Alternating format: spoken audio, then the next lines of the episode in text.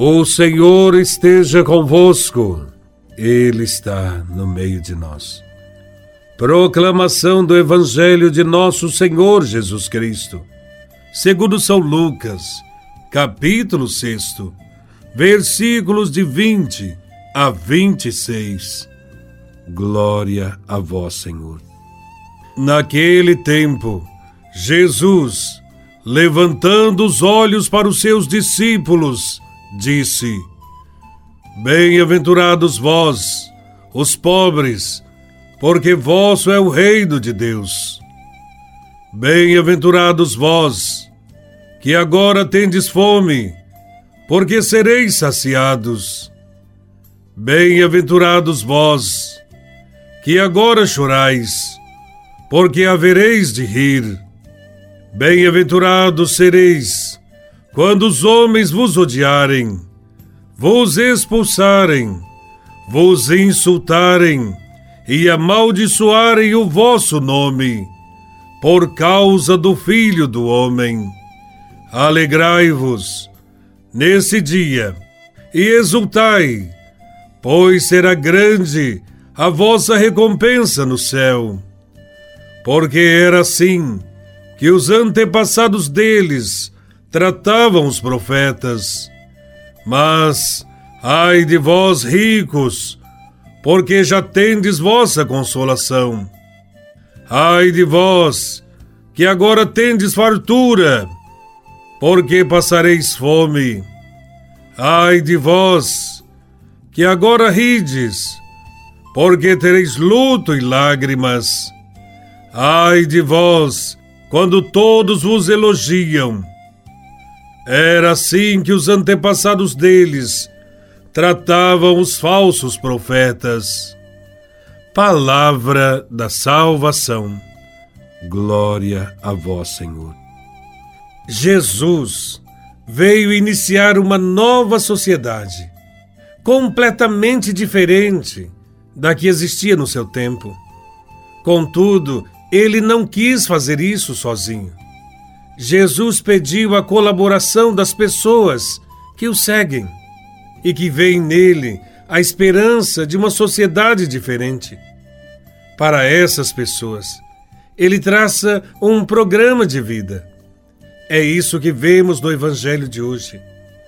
São Lucas apresenta quatro bem-aventuranças e quatro caminhos de infelicidade Jesus tem diante dos olhos o sofrimento dos empobrecidos.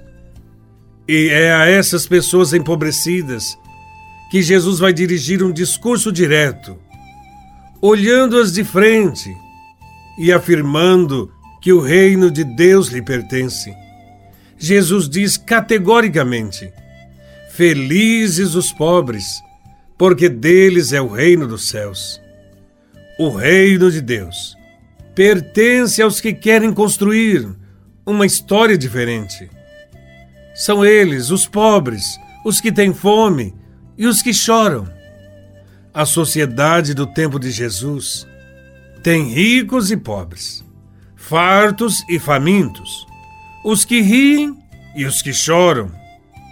As relações sociais estão corrompidas pela ganância, pelo lucro e pela falta de solidariedade. É uma sociedade totalmente desigual. Os ricos exploram os pobres. Os fartos acumulam o que deveria ser partilhado. E os despreocupados riem à custa do sofrimento dos que choram. Os que escolhem o ideal de concentração egoísta dos bens materiais, da satisfação de todos os caprichos, são inimigos do reino fizeram a escolha errada, porque se colocaram numa situação que impede a aceitação da salvação oferecida por Deus. Quando Jesus fala do seu reino, sua proposta se choca com os interesses dos grandes, tão acostumados a levar vantagens em tudo. Assim como Jesus sofreu rejeição e ódio por parte dos que não querem mudança na sociedade, também os discípulos serão odiados, expulsos, insultados e amaldiçoados. Jesus os consola dizendo que é assim que tratam os profetas, mas que haverá uma recompensa no céu. A realidade social em que vivemos não é diferente nem melhor que a situação do povo no tempo de Jesus.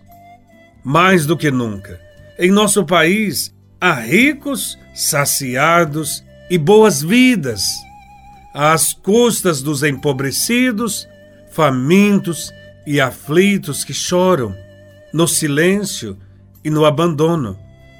Assim como Jesus, devemos ter a coragem de anunciar o seu reino, propor mudanças e nos comprometer com os pobres. Os discípulos foram chamados por Jesus e deixaram tudo e o seguiram. Eles tiveram a coragem de abandonar tudo para seguir o Mestre Jesus. Renunciaram à posse dos bens deste mundo. Escolheram privilegiar os pobres.